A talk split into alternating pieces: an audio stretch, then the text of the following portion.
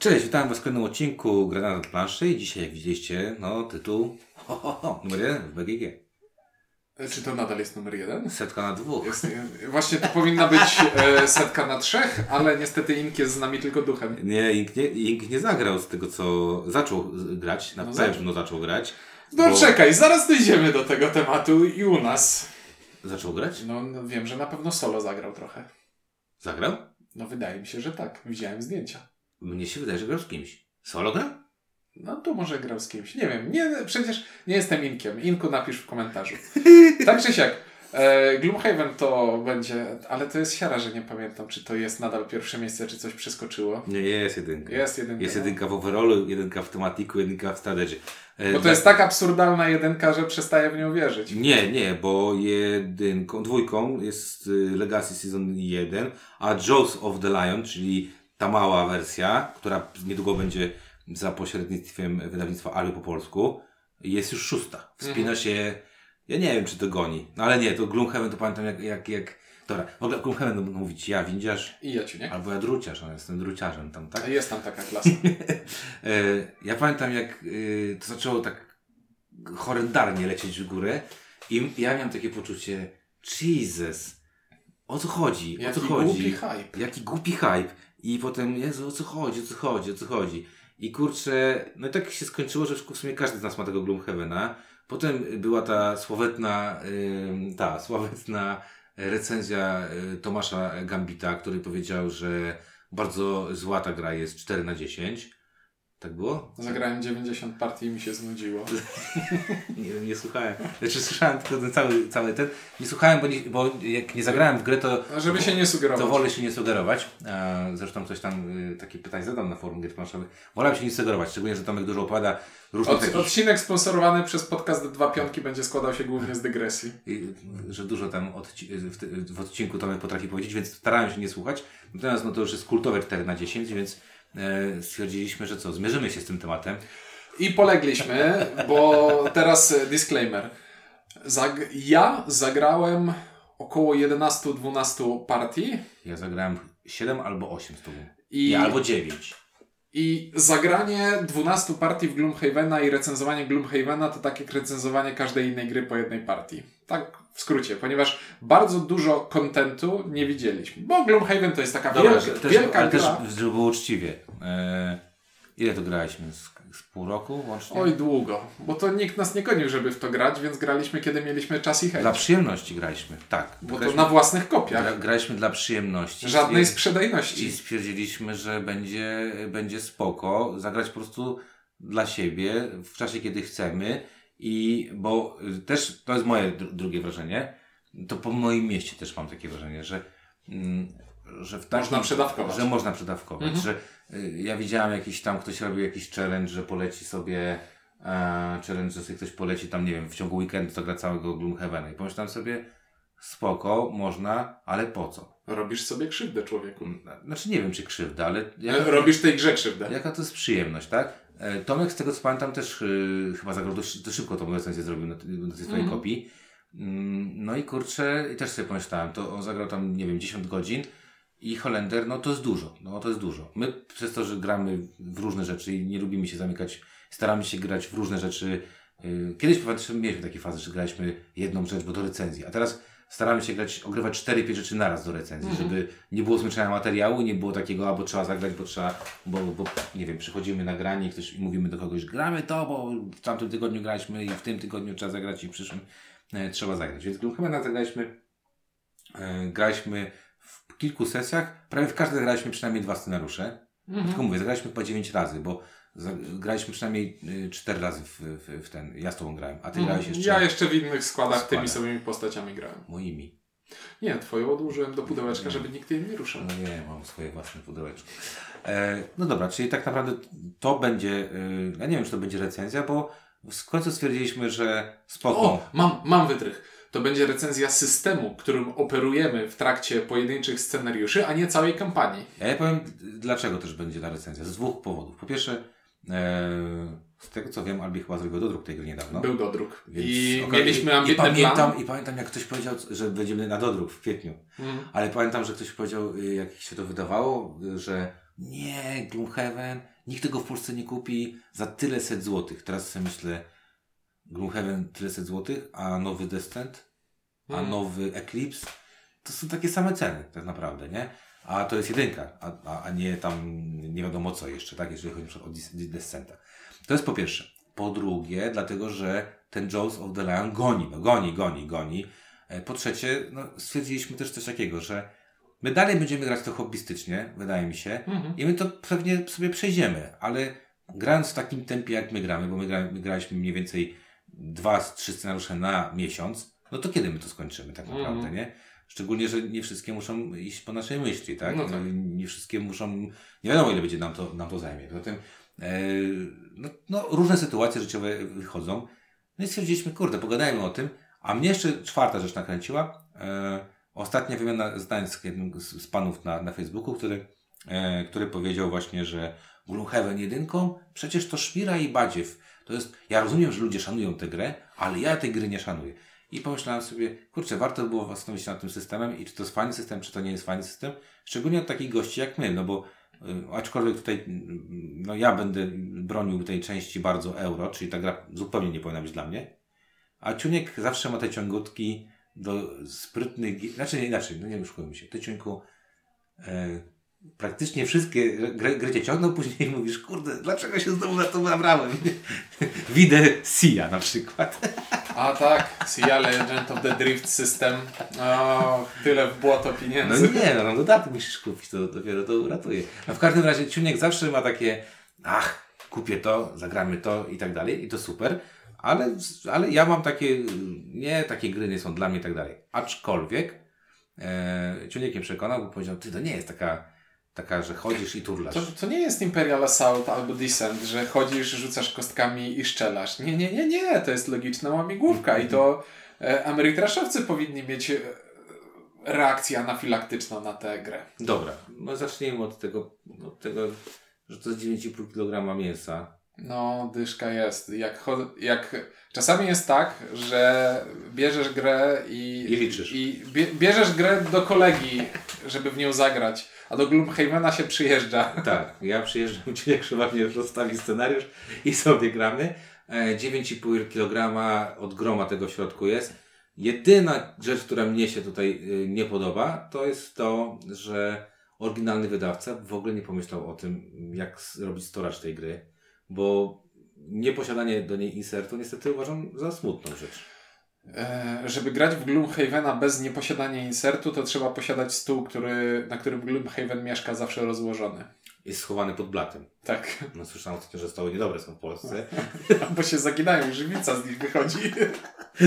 Także y, lepiej kupować dobre stoły, y, ale faktycznie, jak masz go rozłożonego spoko, jak nie masz go rozłożonego, to wydaje mi się, że to, co tam jest w środku w tym oryginale, no tam jest przecież, ja pamiętam, że jak ja wrzucałem wypraski po tym, to to ważyło z 2 kg przynajmniej, te same wypraski, te puste, puste kawałki tektury, więc to było niesamowite, ale trzeba to mieć. I zastanawiałem się nad jedną rzeczą.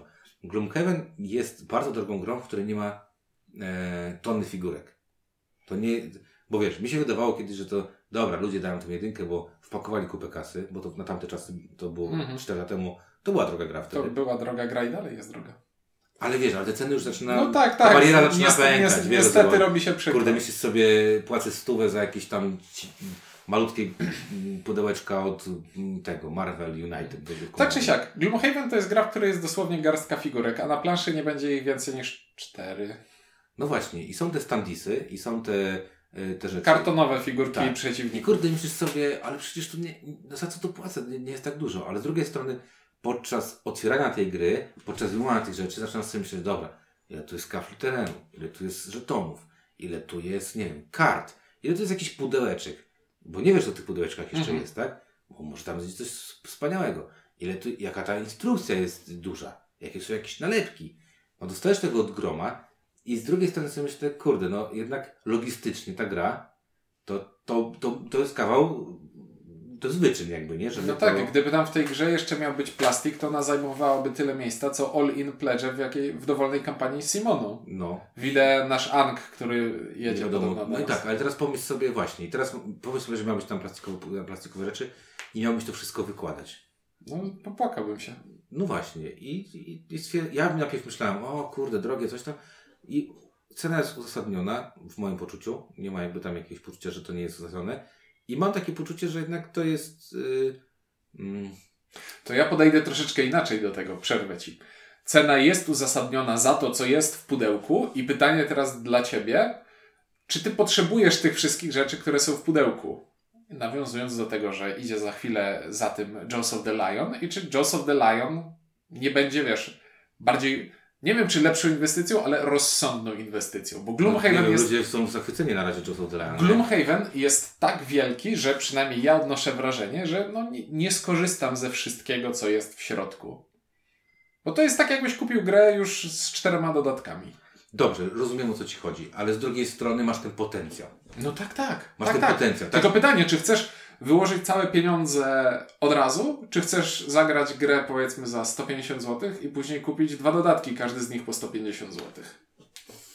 No, no właśnie, i tak. I Mindziarz teraz robi minę, którą zazwyczaj robi, jak myśli sobie, kurde, ma trochę racji, ale nie no chcę bo, mu przyznać. Nie, no bo masz rację, tylko że znowu z drugiej strony e, wiesz, irytujące dla mnie z perspektywy kupującego jest na przykład właśnie e, zobacz jakie absurdalne ceny mają dodatki do tych wszystkich KS-ów, które które e, jak jesteś na kampanii już sobie, kurde, to jakiś badziew tam 5 żetonów dodanych, nie? Mm. A potem ludzie płacą za te 5 żetonów jakieś straszne pieniądze. Więc tutaj szanuję to, bo to jest jakby, to, to nie, moim zdaniem nie kupujesz to gry, kupujesz to system. Cały system e, i obietnice, nie wiem, tam dziesięciu, kilkudziesięciu godzin Mhm. rozgrywki, tak? I tutaj porównam do tego, do cz- czego ogólnie, w czym ja się nie specjalizuję, to ty jesteś specjalistą w takich rzeczach bardziej u nas, że ty grasz w gry na, na PS, czy tam na komputerze, e, w które inwestujesz naście godzin, tak? Mhm. 10 godzin i jak sobie myślisz, zapłaciłem na nią X, ale dzielę to przez liczbę godzin, którą władowałem, to myślisz sobie, dobra, inwestycja jest spoko, nie wiem, płaciłem za godzinę piątaka, tak? Mhm. I myślę, że to jest bardzo podobne, Tak, nie? porównanie do gry komputerowej to jest najlepsze porównanie, jakie przy okazji Gloomhavena można Tak mi się wydaje, nie? Że to jest... I właśnie, a ponieważ ja nie gram w gry komputerowe, ale myślę sobie, ale tutaj dostaję pewnego rodzaju to samo przeżycie, prawda? To Mhm. samo przeżycie, no to, to to jest spoko, nie? Także ja jestem pod ogromnym wrażeniem. Yy, wizualnie nie wiem, czy ta gra mi się podoba. Jest y, estetycznie bardzo spójna, może w ten sposób. To nie jest może moja estetyka, aczkolwiek na przykład bardzo mi się podoba ją elementy obok te wszystkie, czyli te instrukcje, tam ta, ta Mhm. mapa jest fajna. E, mogę o tym mówić? Mogę o tym mówić. No tak, bo mamy w grze mapę, na którą będziemy, jak w Baldur's Gate starym, mamy mapę i na mapie będą pojawiać się lokacje, do których możemy chodzić. No i to to jest super, to jest super zrobione. Czy te ilustracje na, na, tych, y, na tych kartach, czy te postaci są spoko? Nie wiem, ale są bardzo spójne, więc mi nie przeszkadza, tak? Eee, czy gdyby to były figurki, byłoby lepiej? Nie mam pojęcia, bo jakby były figurki, to mi To byłoby myślał, drożej przede a czy wszystkim. drożej, ale wiesz, to mi sobie jeszcze myślał, że kurde, takie niepomalowane, takie wiesz, Mhm. coś tam, nie? E, No i znowu, no, byłoby drożej, pewnie pudło by musiało być dużo, dużo większe, bo tych figurek musiało być od groma tam, nie? To jest jakaś paranoidalna liczba tych figurek. Więc w moim poczuciu te 9,5 kg jest spoko. Żałuję, że nie ma tego e, insertu, ale uważam, że te, nie wiem, tam te 400 to kosztowało 500, 450 zł, 500 zł, w zależności od tego, gdzie tam się kupuje. To jest bardzo uzasadniona cena za, Mhm. za, za tę grę, więc jakby yy, i, i, i jestem bardzo zadowolony z tym, co było, yy, co było w środku. Dobra, no to teraz przejdziemy może do mechaniki i tego, Znaczy, czy- mechaniki to może przesko- nie. Przeskoczyłeś klimat tak od razu. A, klimat, no, no jest tam jakiś klimat, no. Klimat w tej grze polega na tym, że autor stworzył sobie własny świat fantazy, który jest troszeczkę inny od innych światów fantazy, bo nie ma takich klasycznych elfów i klasycznych orków i klasycznych nieumarłych, ale w gruncie rzeczy to to wszystko tam jest, bo jak Tylko gra... inny, no. Tylko inne, więc To jest nieklasyczny świat y, fantazji, który jest bardzo klasyczny. tak. I podchodząc do tego w ten sposób, no to działa, bo, we, bo w fantazy możesz sobie wkleić wszystko, Cokolwiek. cokolwiek, i wytłumaczyć. Znaczy na jak pewno chcesz. fajniejszy jest fantazja niż gdyby to było jakiś Science science fiction? fiction. Mm. Bo jakby to było science fiction, to byłby dramat. Na serio byłby to dramat. Jedyną rzeczą taką klimatowo najbardziej charakterystyczną, jaką tutaj wyłapałem, to jest e, system działania magii. Bo jest tutaj takie rozwiązanie, rozumiem. że niektóre akcje, które wykonujesz, powodują, że ta magia magia napełnia to pomieszczenie, w którym A jesteśmy, potem się rozprasza. a potem się rozprasza. I jeśli uda nam się wbić w ten moment między naładowaniem a rozproszeniem, to możemy sobie użyć, wzmocnić pewne inne zdolności, które No zużywają tę magię z powietrza. I to jest taki fajny pomysł, którego wcześniej nigdzie nie widziałem. To nie jest jakiś game changer, ale to jest e, klimatowo najbardziej charakterystyczny element dla mnie tego świata. Więc tak, tu z jednej strony mamy ten świat, nazwy i tak dalej i mnie te rzeczy w żadnym fantazy nieszczególnie interesują. Na, nawet jak wiesz, mogę sobie lubić No ta mapa jest spoka, no. Ta- tak, tak, ale mówię o to, że nie bawi mnie sam, wiesz, samo światotwórstwo, tylko bawi mnie to, co z tym światem jest robione. I tutaj Mhm. fajne jest to, że mamy to miasto, które jest centralnym elementem świata. Fajne jest to, że mamy swoją drużynę, która porusza się po mapie i poruszając się po mapie, mamy talię losowych wydarzeń, które się nam wyda- przydarzają w podróży. I raz trafiliśmy dobrze na razie. Mamy jakieś wydarzenia, które tre, przy, mogą się nam przydarzyć w mieście. Mamy rynek, na którym możemy kupować sobie nowe przedmioty. Mamy przede wszystkim, możemy podejmować decyzje, które będą wpływały na ogólną sytuację polityczną w tym świecie. I mamy takie naklejki, które na te mapy wklejamy i stwierdzamy, i, i na przykład zaznaczamy, kto je, się zasiada teraz we władzach miasta. To jest, wiesz, Czujesz wtedy e, jakąś więź z tym światem, że te decyzje, które ty podejmujesz, mają wpływ na to, co się dzieje. Mamy rozwój ekonomiczny miasta, że niektóre decyzje, które podejmiesz, zapełniają taki wskaźnik, który jest na dole tej mapy. I im bardziej rozwinięte będzie miasto, tym więcej przedmiotów będzie dostępnych do kupienia. I to wszystko się bardzo ładnie spina. I to jest. To jest To jest, ale też spina się to, że, y, dobra, zgodzę się. i, i, wiesz, i to jest mój ulubiony rodzaj klimatu, czyli to jest klimat mechaniczny. Ta mechanika tego rozwoju miasta i sytuacji na planszy, ona pasowałaby w, w każdym settingu i mnie akurat nie przeszkadza, że to jest takie trochę inne fantazy. Mnie się podoba to, co robimy z Spoko, rozumiem. Ja też myślę sobie fabularnie, bo też fabularnie sobie myślę o, o bohaterach i o tym, kim są ci bohaterowie. Tak jak, jak wiecie, tam bohater, to, że grasz kimś nie znaczy, że będziesz skończysz grę w tym samym bohaterem, bo, bo bohaterowie tam się męczą. A tu bardzo klasycznie każdy bohater jest po prostu najemnikiem. No dobra, ale właśnie to jest spoko, bo zaczynasz jakby na jakimś tam y, małym poziomie, następnie, e, następnie się rozwijasz, dostajesz tam e, punkty doświadczenia, stajesz się coraz bardziej, coraz większym koksem i to też w jakiś sposób jest klimatyczne, że nie masz tak, że w każdej części e, nie wiem, y, masz jakąś tam trylogię, w której w ta- każdej części ten ziomek jest dokładnie taki sam. Oni się w ogóle nie starzeją, nie mają siwych włosów i nie, męczą się, tylko cały czas y, i, w, pierwszej części, w szóstej tak samo macha tym mieczem, bo jest tak samo silny, co jest przecież bullshitem. A tutaj no, stajesz się jakimś tam y, lepszym gościem, y, ale w pewnym momencie możesz odejść. Fajne jest też to, że no, akurat my gramy y, taką Nie fajną doszliśmy jeszcze do do momentu... odejścia, ale jesteśmy, ty jesteś, nie, ja jestem bliżej niż ty chyba. E, Ja jestem, wydaje mi się, bliżej, Ty? bo ja mam zagrać 15 przygód, a mam już 12. A ty jesteś bliżej, tak. A bo ja tam steruję swoim. W każdym razie do czego zmierzam? Zmierzam do tego, że też mi się bardzo podoba, bo e, jakby to klimatycznie, że my sobie zrobiliśmy drużynę, która właśnie jest takim archetypowym, chociaż nie archetypowym. Y, O, właśnie, tu jest, tu jest najmniej, tu są najmniej archetypowe rzeczy, bo nawet jak patrzysz na klasy postaci, które mamy dostępne, no to, no to dobra, widzisz, że Kark to będzie taki Kark, klasyczny no. barbarzyńca, No. więc to rozumiemy.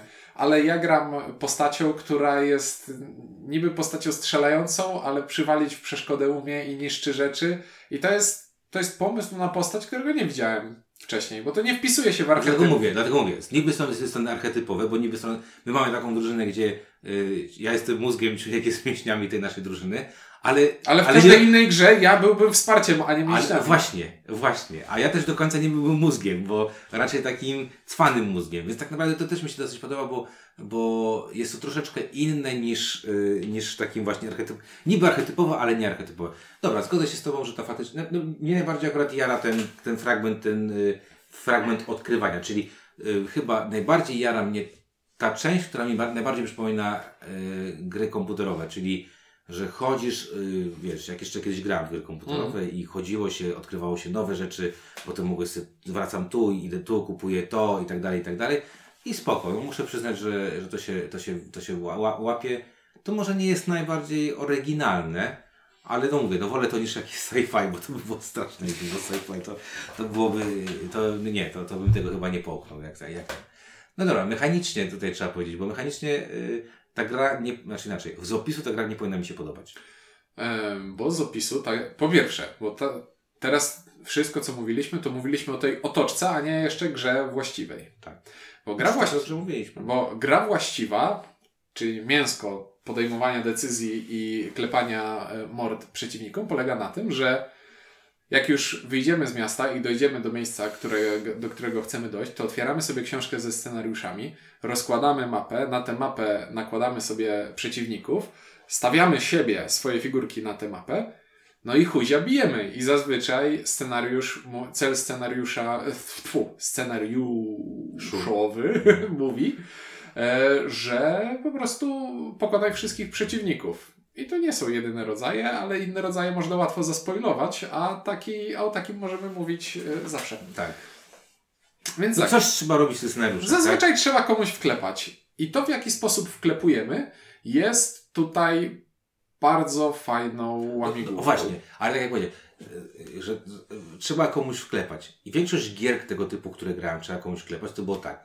Jesteśmy w pomieszczeniu A, to chodźmy do pomieszczenia B. W pomieszczeniu B pojawiają się trzy potwory.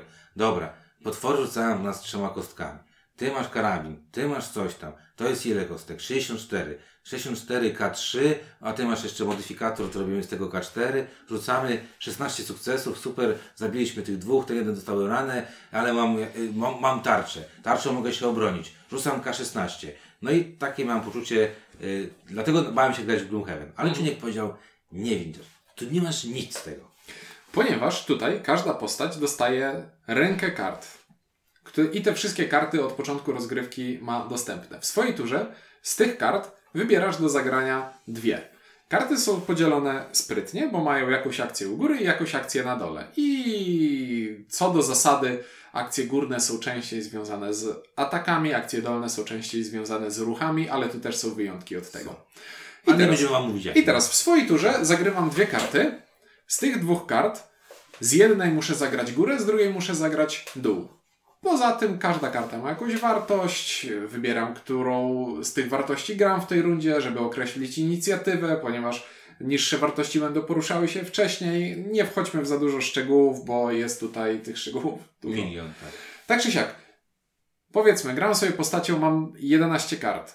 I teraz patrzę na te wszystkie moje karty, które mam dostępne, patrzę na to, gdzie stoją przeciwnicy i dokładnie widzę, jakie mam opcje, że na przykład mogę się poruszyć i zaatakować, ale jeśli flipnę i z drugiej karty wezmę górę, a z tej pierwszej dół, no to teraz już będzie to wyglądało trochę inaczej. Ponadto e, Możemy Na- pomyśleć sobie, chciałbym, żeby mój, mój kolega z drużyny, koledzy z drużyny, żeby wykonał akcję pierwszą, żeby zrobił coś tam, bo moja karta robi coś tam, tak? E, muszę też przewidzieć mniej więcej, okej, ale y, ci, z którymi coś robimy, to też będą coś robić, coś oni robili. Mogą to zrobić przed nami, mogą zrobić to w trakcie, nasz, znaczy pomiędzy naszymi na rundami. Więc tak naprawdę jest tam sporo, y, na poziomie wyboru tych kart jest masa różnych rzeczy e, do, do podjęcia decyzji, bo nie dość jakie akcje chcę zrobić, e, to w jakiej kolejności chcę to zrobić, to jeszcze jedna rzecz, czy chcę się tej karty pozbyć permanentnie y, podczas tego scenariusza, czy, y, czy mieć ją już na, na później, No tak? to jest już kolejna decyzja. Niektóre akcje są bardzo spoko, ale, są tylko, silne, nie? ale są tylko raz na scenariusz. I jak zagram tę kartę, to tracę tę kartę i już jej w tym scenariuszu nie będę miał. A karty są w pewien sposób moim paskiem zmęczenia. Jak skończą mi się karty, to przegrywam jako postać i jest mi przykro. Jak nie mam kart, bo wszystkie zużyłem, muszę odpocząć. E, Jak odpoczywam, to mogę dostać papę. Jak dostanę papę, mogę zginąć, tak? E, Więc tak naprawdę e, ten mechanizm zagrywania kart i szukania, to też jest fajne takie, bo to też mi się podobało takie szukanie mm, szukanie połączenia między nami, nie? Bo, Mhm. bo na przykład jak ja po pierwszym scenariuszu wiedziałem, że Ciuniek jakie ma karty, czyli czego mogę spodziewać się po Ciuńka deku, Że będzie strzelał i bił osłonę. ale na przykład, że potrzebujesz jakiejś tam magii, to już wiedziałem na przykład, że jak jesteśmy w jakiejś sytuacji, to może tą, tą magię ci podrzucę, żebyś ty zrobił coś tam, tak? E, No i się okazuje, że e, tak w moim, w moim poczuciu e, to jest chyba najprzyjemniejsza część tej gry. Wybór, tej, wybór tego, Mhm. zaplanowanie sobie rundy w tej, w tej, w tej grze, dlatego, że e, planując, myślisz sobie o bardzo wielu różnych rzeczach. Oczywiście jest tam, są tam y, te, te losowe rzeczy, jak, jak, jak nie wiem, roz, rozwiązywanie konfliktu, czy Ale walki. No to za chwilę o tym powiem. Ale, ty, ale rozwiązanie walki i y, ro- rozgrywanie tej y, kolejności. Bo może się zdarzyć, że zaplanujemy coś, a, ale nie, nie, zrobimy, nie, nie wykonamy tego tak, jak, jak, jak planowaliśmy. Ale jest to niezwykle sprytne rozwiązanie, bo tak naprawdę, i też jest bardzo fajne to, że mm, nie wiem, w piątej czy w, szóstym, w szóstej grze zaczynasz już mieć, zaczynasz już to robić tak dosyć skutecznie, nie? Bo pierwsze dwa scenariusze to się tak gra trochę... To uczysz się postaci. Znaczy, na, przykład mi się podobało w pierwszym scenariuszu, taki miałem, kurde, ale ta akcja jest super, ale odrzucę kartę, już nie będę jej miał, ale może mi się przyda później. A tutaj już w pewnym momencie zaczynasz wyczuwać balans, kiedy możesz Mhm. sobie pozwolić na coś, a kiedy nie. I też mam takie poczucie, że wraz z rozwojem twojej postaci rozwijasz też kumanie tej postaci, nie? I jakby umiejętność rozgrywania yy, yy, nią yy, akcji. E, I teraz tak, bardzo cwane jest e, też to, że mm, w trakcie tego, jak będziemy grać, możemy sobie rozwijać postać i te karty wymieniać. I zawsze mamy trochę większą pulę możliwości niż to, co możemy w tej chwili umieścić w talii, E, ale zmierzałem do czegoś innego. Dzięki temu, że większość. Zasady są dosyć proste jak na grę tego typu, bo większość z nich jest przerzucona na karty. Tak. I jeśli mam kartę, która, powiedzmy, mam w swojej postaci kartę, która mówi zaatakuj wroga na sąsiednim polu i ten, to, e, ten atak zadaje x obrażeń, no to to jest karta bardzo prosta. A czasami mam kartę, która, w której jest po prostu ak- cały akapit zasad.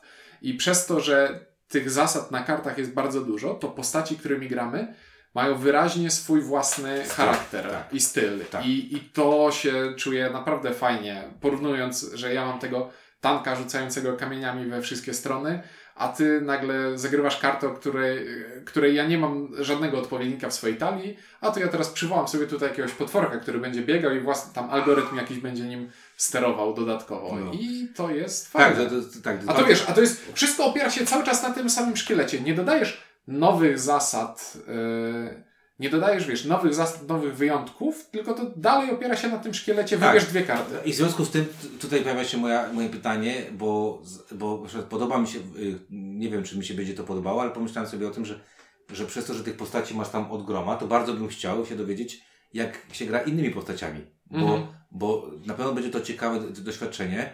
Dlatego też myślę sobie, że to odchodzenie jakby w jakiś Odchodzenie na emeryturę zmusza cię, żebyś grał nowymi postaciami, I to ponieważ jest- granie nowymi postaciami będzie robiło tutaj dużo regrywalności. Dużo regrywal- Według mnie tak szacuję. Tak, duża regrywalność i takie duże, y, duże pozyskiwanie nowych doświadczeń, Mhm. tak? Bo to nie będzie takie coś, że klepiemy cały czas to samo i w pewnym momencie, bo y, wyobrażam sobie sytuację, w której będę mógł się czuć zmęczony moją postacią, Mhm. bo po prostu, nie wiem, no widzę, że Ciuniek zmieni postać na przykład, a ja będę już grał to samo i powiem, no dobra, znowu zagram to, to, to, to. Nie wiem, na razie po tych, po tych scenariuszach, nie wiem, tych, ile, ile zagrałem, nie czuję się zmęczony, to jest bardzo ważne, bo to też muszę po, po, bardzo pochwalić jedną rzecz, E, nie, nie zdarzyło nam się grać dłużej niż grać. Nie mówię o przygotowaniu do rozgrywki. Tak.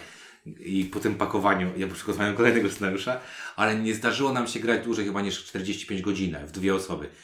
Znaczy, to nie było, nie doszliśmy do godziny. Nie doszło, 45, nie? 45 minut. I to jest taki idealny moment, że ja nie czuję się zmęczony tym, że cały czas y, gra podtrzymuje moją atencję, wiesz o co chodzi, Mhm. nie? Czyli, że my cały, że właśnie, po, samo to, że my dużo gadamy podczas tej gry, co zrobimy, jak zaplanujemy sobie to, y, czy, właśnie, jakieś takie dopytywanie, kombinowanie, y, spinanie, to mi się bardzo podoba w tej grze, czego w większości tego typu gier albo to były takie idziemy tam, bo musimy, albo robimy to, bo musimy. I to jest pierwszy raz, kiedy mam poczucie w grze tak, tego typu, że nie jest to takie e, obvious, co to się zrobi, bo trzeba sobie to jednak pokombinować z możliwościami, które się ma. No nie wiem, no pierwsza ręka jest spoko, ale z każdą kolejną Mhm. jest coraz gorzej. I z każdą kolejną sobie myślisz, no dobra, to robimy to czy to, bo tutaj już może coś tam, nie?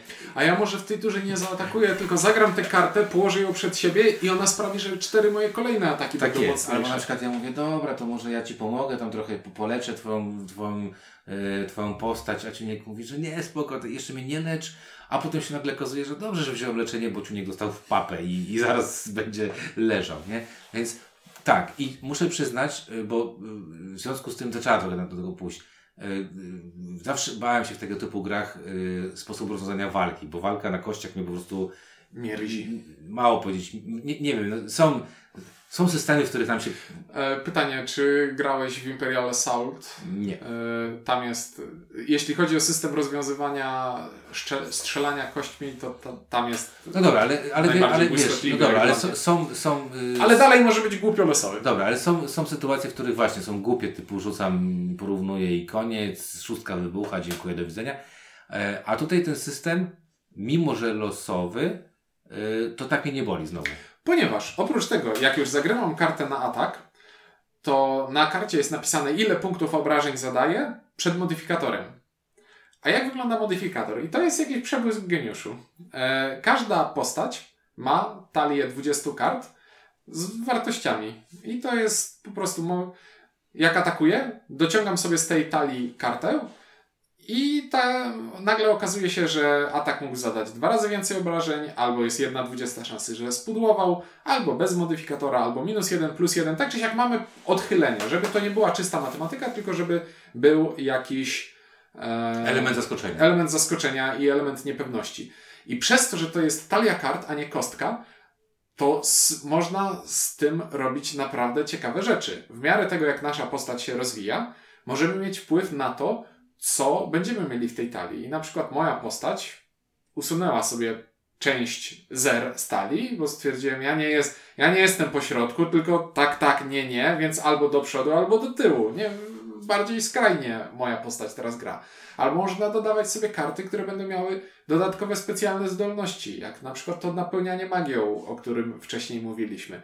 Albo co jeszcze może nas to talią zrobić? Nie mamy modyfikatorów do rzutu kość, kością, zamieńmy je na modyfikatory do dobierania kart stali. I na przykład jeśli mam przedmiot, który pozwala mi zaatakować i tutaj słowo, słowo kluczowe e, z, oj zapomniałem tego słowa kluczowego, z przewagą, z dogodnością, tak czy siak mo, możemy mieć atak z bonusem i wtedy dobieramy stali dwie karty i używamy lepszą. Albo możemy mieć atak z karą i wtedy dobieramy stali dwie karty i, i używamy słabszej. I to wszystko się bardzo ładnie Znaczy, wiesz, dla mnie, dla mnie, y, dla mnie to jest ten, ten przejaw, pamiętasz, kiedyś jak graliśmy w Talizmana, to graliśmy na tych takich zasadach, że masz ten, do ruchu masz tą, y, te karteczki. Żetony, no. Tak, że masz karteczki. Pozdrawiamy Adriana. Tak, Adrian robi Pamiętamy. karteczki od 1 do 12, więc tak naprawdę nagle się okazywało, że mogę sobie zaplanować 10 ruchów do przodu w talizmanie, co będę sobie robił.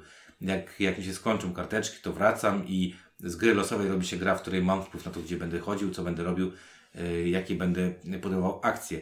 I to jest dla mnie rozwiązanie, które yy, jakby od razu daje mi plus ileś tam do, yy, do zaspokojenia moich oczekiwań, bo nie rzucam kostką i mam dzień konia i wygrywam wszystko, albo mam dzień, nie mam dnia konia i przegrywam wszystko, tylko po prostu, wiesz, no, mam na to wpływ. No to trochę tak zawsze się śmieję, e, że przypo- mogę to porównać do narzędzi w Stone Age'u. No, jak sobie napakujesz narzędzie, to cię tak naprawdę, mm, to czy rzucisz jedynkę, dwójkę czy trójkę, to tam nie za bardzo cię boli, bo wiesz, że i tak coś tam zrobisz albo nie zrobisz. Więc znowu, e, ktoś mi powiedział, słuchaj, masz fajny mechanizm kart, nie lubisz kości, bo one są bez sensu, to zrobię ci fajny mechanizm walki, który się sprawdza. Bo nawet jak nie dodasz ataku, to nie mam poczucia takiego, wiesz, znaczy inaczej.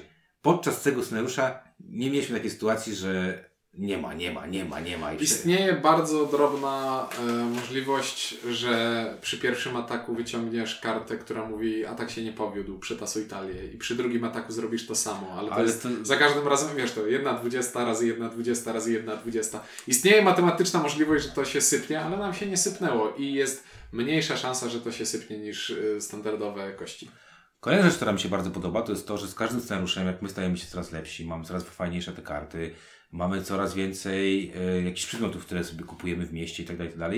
E, wraz z naszym podbijaniem z siebie, czyli bycia coraz lepszym, e, nasi przeciwnicy też się stają coraz lepsi. Czyli nie jest tak, że cały czas grzejemy się z jakimiś tam, e, w, w, nie wiem, na, na poziomie pierwszym e, cały czas walimy w te same potwory one są miękkie i, i po prostu w pewnym momencie wchodzisz, one pierzchną przed tobą, bo jesteś po prostu takim koksem, że rozwalasz ich po prostu swoim oddechem, tylko one stają się coraz mocniejsze. I to też jest bardzo, bardzo fajne, bo, y, bo to skalowanie jest sensowne, bo skaluje się, to też jest to psychologiczne, y, y, skaluje się zgodnie z tym, jak wygląda drużyna, tak? Czyli Mhm. patrzymy sobie, na jakim poziomie rozwoju jesteśmy i tak ustalamy, z kim będziemy walczyć. I, wal, I skalujemy do najlepszego, tak? A czy skalujemy w taki sposób, że patrzymy jaki... Powiedzmy, jeśli ty masz pierwszy poziom, a ja piąty, to to jest połowa średniej, zaokrąglając w dół. Tak. Ale chodzi mi o to, że Te- właśnie, ale mi tak, to, tak czy siak, z, nie wyskaluje się to tak, jeśli zagramy, zazwyczaj gramy w taki sposób, że nasze postacie są względnie blisko. blisko. A jeśli jest drużyna nierówna, to to nie jest tak, że wyskaluje się do tej silniejszej i ta słabsza płacze, tylko wyskaluje się tak po Pomiędzy. środku. No właśnie, Więc czyli- ta słabsza będzie miała większe wyzwanie, a ten e, silniejszy będzie miał to fajne wrażenie, że na to pracowałem, na tą moją postać, żeby teraz siekać gobliny jedną ręką. No tak, siekam gobliny jedną ręką, ale, y, ale muszę pamiętać o tym moim najsłabszym, tak? Mhm. Bo dlatego mówię psychologiczne, że ciągniemy trochę w dół, nie? Czyli patrzymy Mhm. na najsłabszego e, i go ciągniemy w górę. Chociaż... I ja tutaj teraz bym chciał mieć w trend, bo to, że gra się skaluje i że ma różne poziomy trudności i są do tego różne oznaczenia, to nie jest e, nic odkrywczego. Ale inżynieryjny sposób, w jaki No właśnie, rozwiązano to tutaj, to to jest po prostu coś pięknego i wymaga pewnego, e, wymaga pewnego wytłumaczenia. Najpierw tak, jak przygotowujemy scenariusz, to w scenariuszu musimy odpowiednie mm, potwory porozstawiać w odpowiednie miejsca na planszy. I potwór może mieć białą podstawkę jest normalny, albo może mieć żółtą podstawkę jest elitarny. I na jedn... to, w jaki sposób na jednym rysunku udało się zawrzeć informację zawierającą w sobie przygotowanie do gry dla dwóch, trzech, czterech graczy, to jest po prostu coś wspaniałego. To, w jaki sposób na planszy są oznaczone na rogach heksów y, te podstawki, których trzeba użyć. To jest super. A jak wygląda karta potwora ze statystykami potwora? Mamy sobie kwadratową kartę. Na kwadratowej karcie mamy ilustrację potwora. Jest ona podzielona na pół. Po lewej stronie białe tło to są statystyki potwora zwykłego, po prawej żółte statystyki potwora e, elitarnego. I teraz ta karta jest, jak ktoś kiedyś widział cywilizację Sida Meyera, to tam karty jednostek tak wyglądały. Albo w Wenecji tak wyglądają kafelki budynków. Czyli mamy kartę podzieloną po przekątnej i na każdej karcie, bokiem, którym bokiem byśmy ją do góry nie obrócili, to mamy inne statystyki, inne potwora innego poziomu. I jak znajdziemy już ten poziom, który chcemy, to wkładamy tę kartę w taką kopertę, tak że tylko to, co jest nam potrzebne, jest widoczne. Super, bo nie musisz się zastanawiać, Którą kartę z ośmiu muszę wybrać do tego scenariusza? i na co patrzę i, i tak na co dalej. patrzeć, Tak. tylko po prostu biorę jedną kartę, którą obracam, wkładam do koperty. To jest po prostu super. Tak. Takie właśnie ogromne przywiązanie do takich pierdołowatych detali, czyli jak usprawnić, jak przyspieszyć grę, żeby się tym nie musiał zastanawiać, nie? Czyli jak zrobić tak, żeby to było user, jak, jak ograniczyć liczbę elementów do żeby to było user friendly, nie? Tak, no tak. bo, bo ta gra nie jest user flen- friendly pod tym względem. Ona może nie jest Ale inaczej, jest maksymalnie user friendly, jak to tylko możliwe Tak. przy tak dużej przy grze. tak dużej grze, bo, to, bo tego przygo- tak, te przygotowania są bardzo, bardzo duże. To się zgodzę z Tobą, właśnie do tego chciałem powiedzieć, że to skalowanie i to, że właśnie mamy mm, bardzo oczywisty sposób zaznaczania, jak- jakim, z kim walczymy, jakie on ma statystyki, co on będzie robił, no to jest bardzo proste. Jak się Mhm. jak, to też jest takie ciekawe, że przeważnie przy tego typu grach, nie wiem, na przykład grałem w Posiadł Szaleństwa i zakładam, że teraz bym miał zagrać w Posiadł Szaleństwa, musiałby ktoś mi przypomnieć praktycznie wszystkie zasady z, tej, z tej gry, bo ja je wyrzuciłem z głowy. Grałem z tobą, potem zagrałem z miesiąc później z kimś innym i ten ktoś musiał mi tłumaczyć Mhm. tematy gry. A to jest prosta gra. A, ta, no tak. Znaczy, bo. Tam, no, tak, bo tam wszystko, wszystko na, tej, na tym, tym na tablecie, nie? Natomiast, natomiast tutaj też jest tak, że e, oprócz jakichś tam podstawowych rzeczy, które sobie muszę przypomnieć, bo, bo, bo po sobie muszę przypomnieć, to wszystko mam napisane, wszystko jest do, do, dość jasne, dość e, oczywiste i tak naprawdę, nie wiem, w ciągu 5-6 minut jestem w stanie przypomnieć sobie, ok, nie grałem w to dosyć długo, ale wchodzę w to jak w masło i sobie gram, e, gram dalej. I teraz to, co taką grę może pogrzebać, bo nie wspomnieliśmy o tym, że to jest gra kooperacyjna i gramy Można przy- pogrzebać coś? A. no, pogrzebać można to, że jeśli napiszesz algorytm sterowania przeciwnikami w taki sposób, że przed każdym ich ruchem musisz przejść przez tabelkę i zastanowić się, co zrobią, i gra z 45 minut robi się nagle 2,5 godzinną grą, gdzie większość gry gra gra sama, bo y, porusza przeciwnikami tablet. planszy, to to by było przykre. A tutaj to też udało się w bardzo fajny sposób y, uprościć. Poruszamy się po planszy złożonej z heksów, na planszy mogą być pułapki, przeszkody, a jak działają, przeciw... jak działają przeciwnicy? Każdy przeciwnik, który jest na planszy, ma związaną ze sobą talię, mm, która programuje jego ruchy. I po, Taka prostu, automa. i, I po prostu w momencie, jak my, każdy z nas na początku rundy wybierze te dwie karty, którymi chce zagrać, to dla każdego typu przeciwnika odkrywamy jedną kartę, która mówi, po pierwsze ma wartość jego inicjatywy, więc określi w, jakim momen- w którym e, momencie ten przeciwnik się poruszy i też linijką tekstu jedną lub dwie akcje, którą e, opisze, którą ten przeciwnik robi. I tu jest tak jak u graczy na kartach jest y, nadziobdziane różnych rzeczy drobnym maczkiem bardzo dużo, to na kartach potworów tych rzeczy jest bardzo mało i one są, Są bardzo, bardzo proste. proste. Mhm. Ruch plus jeden, to znaczy przeciwnik poruszy się o tyle pól, ile ma, wynosi jego prędkość, plus jeden. Na karcie nie ma, że atakuje? No to nie atakuje. I ruch i zachowanie potworów jest określony bardzo prostymi zasadami, e, które bardzo szybko można sobie przypomnieć, jak się długo nie grało. Kiedy przeciwnik się rusza, to chce podejść jak najbliżej ciebie, żeby cię zaatakować. No to oczywiste. No proste. Jeśli przeciwnik posługuje się atak, atakiem dystansowym, to w pierwszej kolejności będzie chciał się od, siebie od, od ciebie odsunąć, jeśli z tobą sąsiaduje, bo strzelający mają kary, jeśli strzelają do sąsiadujących przeciwników. No i to jest, jakbym chciał być takie naprawdę hura optymistyczny, no to, to jest tyle zasad. Bo tam jest oczywiście opis, opisanych jest ich, opisane są szerzej, ale co do zasady, no, jeśli mogę do ciebie podejść, to do ciebie podejdę i cię uderzę. Jeśli mogę podejść w taki sposób, żeby z kilkoma wrogami sąsiadować, z kilkoma sojusznikami, bo to nas atakują. Jeśli mogę zaatakować, potencjalnie zaatakować kilku jednym atakiem, no to tam się poruszę. I bardzo sprawne, poruszanie wroga, wrogami było tu zawsze dla mnie bardzo sprawne i bardzo proste i bardzo oczywiste i bardzo rzadko mieliśmy jakieś wątpliwości, czy on na pewno robi to, czy idzie w drugą stronę. A nawet jeśli mieliśmy wątpliwości, to to jest gra kooperacyjna i po prostu ustalaliśmy sobie, że bardziej mnie zabolało, gdyby wybrał tę stronę, więc w tę stronę szedł.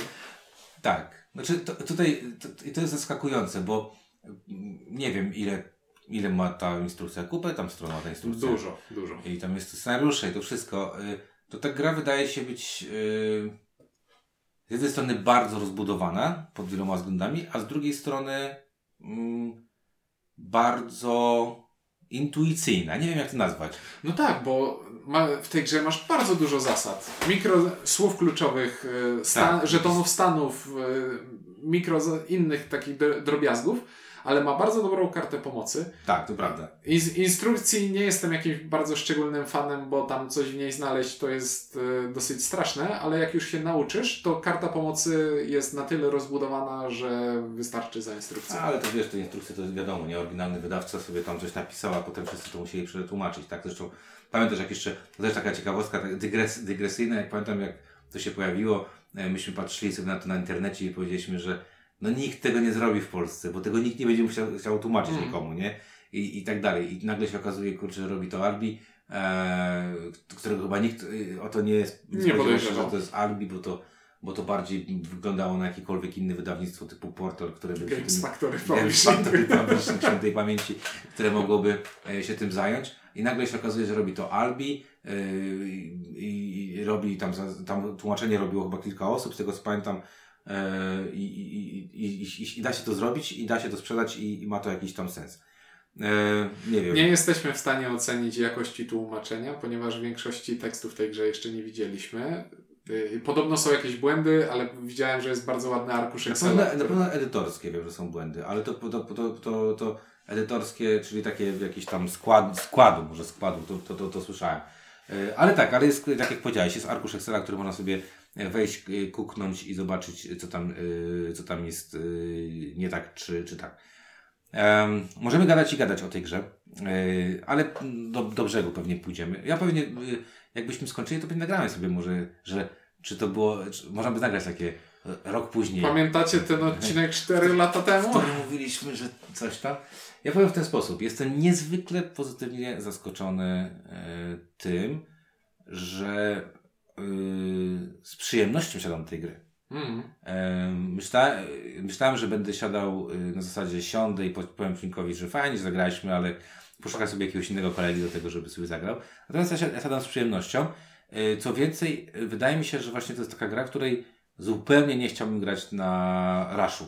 Wiesz o co chodzi, nie? No, żeby dawkować. Tak, że okej, że nawet raz na tydzień byłoby dla mnie pewnie za, za, za często, że takie raz na dwa tygodnie, raz na trzy tygodnie jest bardzo, bardzo spoko, bo zagra się te dwa czy trzy scenariusze i to jest na ten jeden jakby posiedzenie z, z Gloomhavenem e, bardzo spoko. O, a wiesz co temu pomaga? Coś o czym w ogóle nie wspomnieliśmy przy okazji klimatu, a powinniśmy.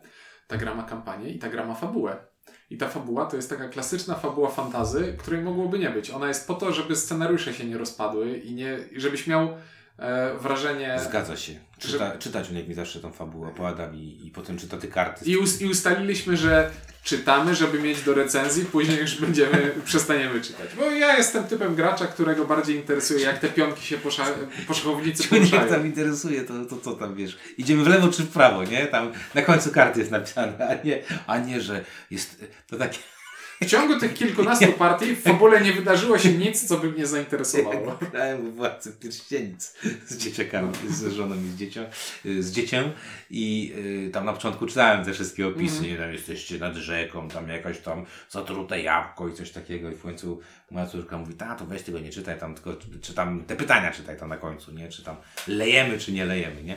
Tak czy siak, gdyby fabuła w tej grze była lepsza i bardziej wciągająca i bardziej miała wpływ na to, co w konkretnym scenariuszu robimy, to wtedy trzeba by w nią grać częściej, żeby by nie zapomnieć fabuły. A Tak. teraz jak nas fabuła nie obchodzi, to gramy sobie raz na jakiś czas i jest super. Nic nie obchodzi. No tam pewnie zerkniemy na nią, no nie będzie na tym może wiodącą rzeczą. Natomiast pamiętam, że graliśmy w Founders of Gloomhaven, które miało nawiązywać do tej gry. I teraz powiem Ci, że na przykład taka gra, jak Founders of Gloomhaven, może zrobić taką siekę e, wszystkim ludziom, którzy e, chcą zagrać w Gloomhaven, bo ja po tamtej grze e, miałbym raczej awersję, bo bym sobie pomyślał, Boże, jeżeli to jest ten sam autor i to jest to samo uniwersum i to się w jakikolwiek sposób trzyma ze sobą, to nie chcę grać w Gloomhaven. A na szczęście Ciunek stwierdził, że nie, nie, tam to wyrzućmy z pamięci, bo to nie ma najmniejszego sensu, więc y, spin-off Founders of Gloomhaven bardzo odradzam, ja, ty też chyba Ciuńku. No, Odradzaliśmy, odradzaliśmy chyba razem y, y, w, w recenzji. w rozczarowaniach. W rozczarowaniach roku. Tak, tak, tak, to prawda. W każdym razie, ja powiem tak, po tym co zagrałem, i to już będzie, no już dużo, no, nie, nie jest to po, poziom gdzieś, na, tam dziesiątek godzin, ale już do Na na, 10 godzin. na 100 godzin. Znaczy ja już 10 godzin. No nie, mam no jeszcze kurde, trzyma, jeszcze mi tam tłumaczyłeś, to będzie nasz, ponad 10 godzin będzie.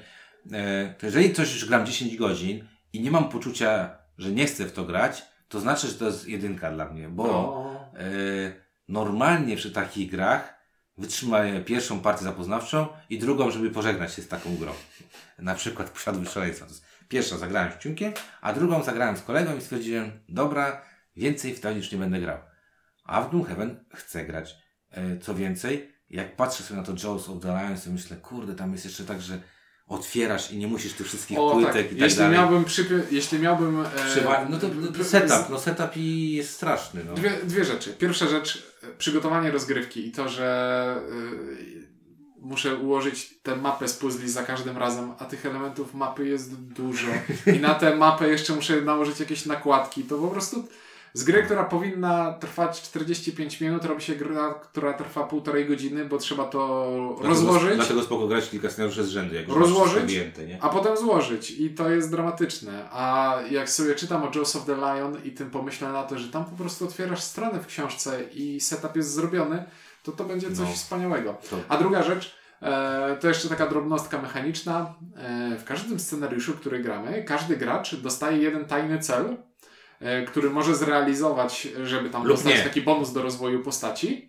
E, I to jest gra kooperacyjna i ja nie lubię tajnych celów w grze kooperacyjnej. I to jest zasada, która mi się nie podoba, że Tak. Widzę, że robisz coś, co jest bez sensu, więc pewnie jest związane z twoim celem, którego nie możesz mi zdradzić. I tutaj postawiliśmy weto i gramy z home rulem, że po prostu wiemy, jakie mamy. Tak, bo mieliśmy cele. partię, w której obaj wybraliśmy cel, który nie zbliżał nas do wygrania scenariusza, ale y, usilnie trzymaliśmy się celu i nagle przegraliśmy scenariusz. To też było spoko, że przegraliśmy coś, bo też nie mam takiego poczucia, y, wiesz, rozwalamy wszystko na, na, na raz.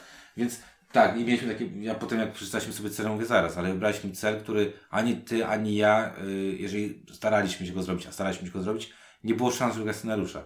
Więc faktycznie tutaj do tego można by się było przyczepić. Natomiast na chwilę obecną, czyli na, te, na, ten, na ten czas, który zagraliśmy, ja sobie myślę, kurde, no jak Ciuniek powie, słuchaj, rozłożyłem, y, przyjedź, to ja przyjadę i zagram. I, i, i zagram z bardzo, z, z bardzo spoko chęcią, bo cały czas zastanawiam się, co będzie dalej. Cały czas. Mhm. Czyli ja jestem na tym etapie, cały czas zastanawiam się, co będzie Tak, dalej. jesteśmy na fali wznoszącej. Znaczy nie wiem, czy to jest fala wznosząca, czy też właśnie tak, cały czas będę stawał, czy dawkowanie tego, bo wiesz co, bo gdybyśmy tak grali, to mógłbym mieć poczucie, ej, no graliśmy bardzo podobny scenariusz przed sekundą, ale ponieważ de facto nie gramy takich, znaczy może one są podobne, Mhm. ale robimy to w takim odstępie czasu, no nie wiem, ja na przykład nie jem zbyt dużo powiedzmy ciast, więc jak zjem ciasto i miesiąc później zjem drugi raz to samo ciasto, to mam poczucie, że one są bardzo dobre, bo No gdybym tak. ja codziennie to ciasto, to by mi to spowszedniało nie miałem poczucia, o Jezu, dobre ciasto, a tak potrafię go docenić.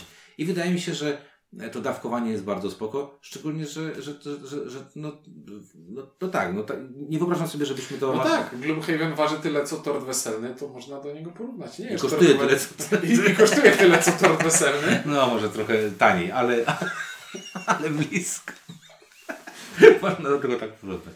E, A jak słyszycie, Ciuniek jest bardziej do tego... Ja jestem zachwycony, bo to jest. Naw- Nawiążę teraz do gry, która e, nieraz już się pojawiała w gradaniu, czyli e, Into the Bridge. To jest po prostu mój typ gry. Taktyczna łamigłówka, która nie udaje, że jest czymś więcej. I jestem tym zachwycony. Bo, bo to też właśnie, to jest bardzo dobrze to określenie.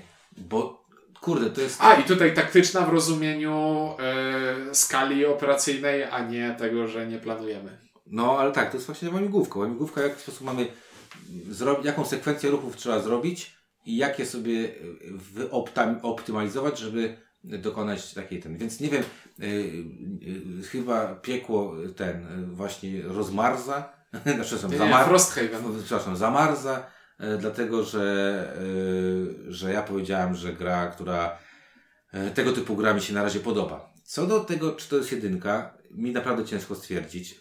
A powiem dlaczego. Dlatego, że e, z dwóch przyczyn. Z dwóch przyczyn. Pierwsza, pierwsza rzecz to jest taka, że To Jaws of the Lion. Mamy tutaj Pandemic Legacy sezon pierwszy i trochę rozumiem, dlaczego Pandemic Legacy sezon pierwszy jest tutaj, Mhm. e, bo jest to jakiś tam experience. Mamy tu Brass Birmingham na trzeciej pozycji, mamy Terraforming Mars, mamy Twilight Imperium czwarta edycja, mamy Gloomhaven, Jaws of the Lion, Through the Ages, A New Story of Civilization i tak dalej. I tak naprawdę e, Gloomhaven charakteryzuje się e,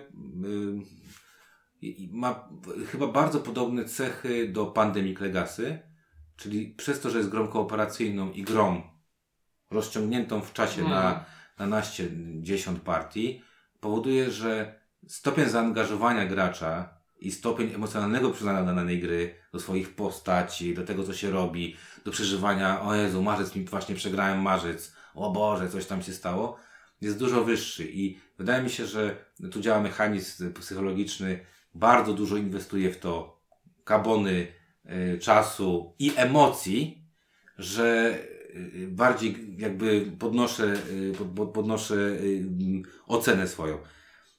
Czy to jest jedynka? Nie wiem. Ja takiej gry nie grałem. Znaczy, na pewno jest to w jakimś tam stopniu gra bardzo innowacyjna, bardzo przemyślana. Nie wiem, czy to powinna być jedynka. Dowiemy się, jak skończymy, czy to powinna być jedynka. Jedynka to chodzi o... O jedynkę na BGG, o, o tak. BGG, a nie na ocenę w naszej skali zero-jedynkowej. Bo ja, ja dopiero przed chwilą to usłyszałem, że to o to chodzi w tej Tak, ja mówię o jedynce BGG, bo, bo to jest, to jest, to jest od, od, dłu- Jeśli zaczniemy od dłuższego wchod- czasu, nie? Jeśli zaczniemy wchodzić w ten temat, to żadna gra nie zasługuje na Ale pierwsze nie. miejsce, bo zawsze ktoś się do czegoś przyczepi. Ale to jest od dłuższego czasu i, Mhm. i zastanawiam się skąd ten fenomen, y, bo też y, jestem niesamowicie zaskoczony jedną rzeczą, bo patrzę teraz na te statystyki, aż 43 tysiące osób oceniło tę grę w y, serwisie Board Game Geeka. To jest, to jest naprawdę ogromna, ogromna liczba osób, gdzie na przykład Brasa Ber- Birmingham oceniło połowa osób z tego. Więc to też pokazuje, jaki to jest geniusz. Poza tym, no Isaac Childress, który jest autorem tej gry, wygrał wszystko, co można było wygrać w tamtym roku, w 2017 roku.